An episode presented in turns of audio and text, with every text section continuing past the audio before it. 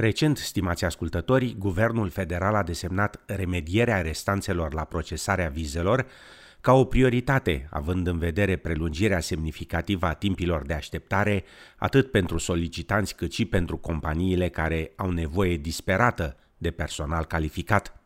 După cum relata Tom Steiner de la SBS, Departamentul Afacerilor Interne afirma la SBS News că în prezent își dezvoltă o capacitate sporită pentru a face față situației prin redirecționarea resurselor interne și angajarea de nou personal.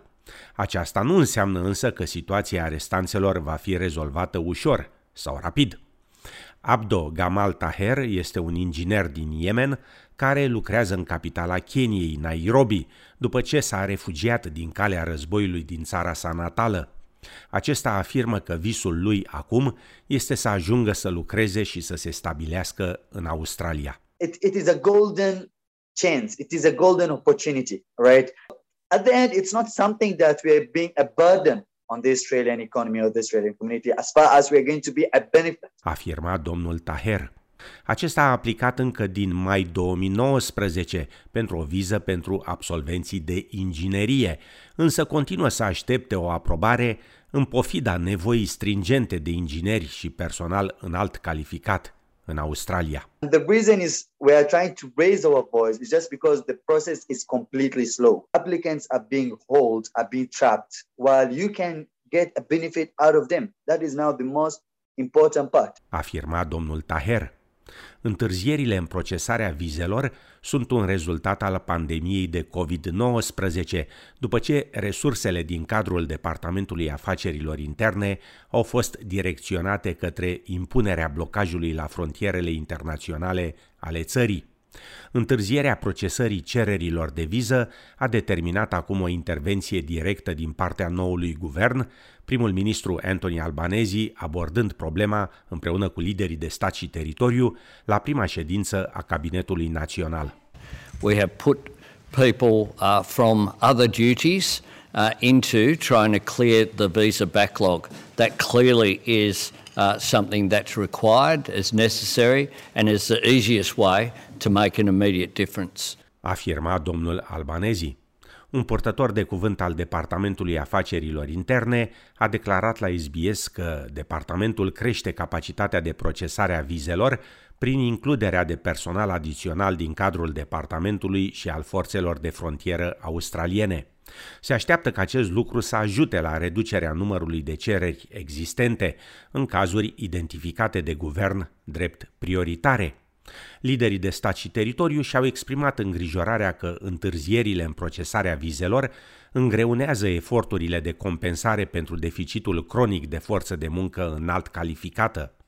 Joey Scandizo afirmă că salonul său din Melbourne se numără printre acele afaceri care au mare nevoie de aportul deținătorilor de vize calificate de muncă. If we can get some support from the government and get some more hairdressers here at home would make it so much easier for us as a business to continue to grow and make back some of those losses we lost over those two years that will close down. Afirma domnul Scandizo.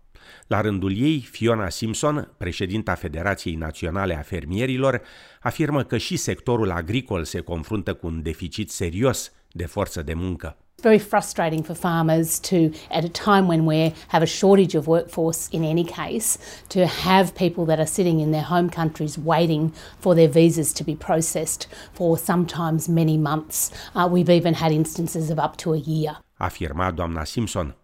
Agentul de imigrație și avocat Ben Watt este familiar cu frustrarea exprimată de clienții săi. There's, there's, it's frustration. Quite often, it's beyond frustration.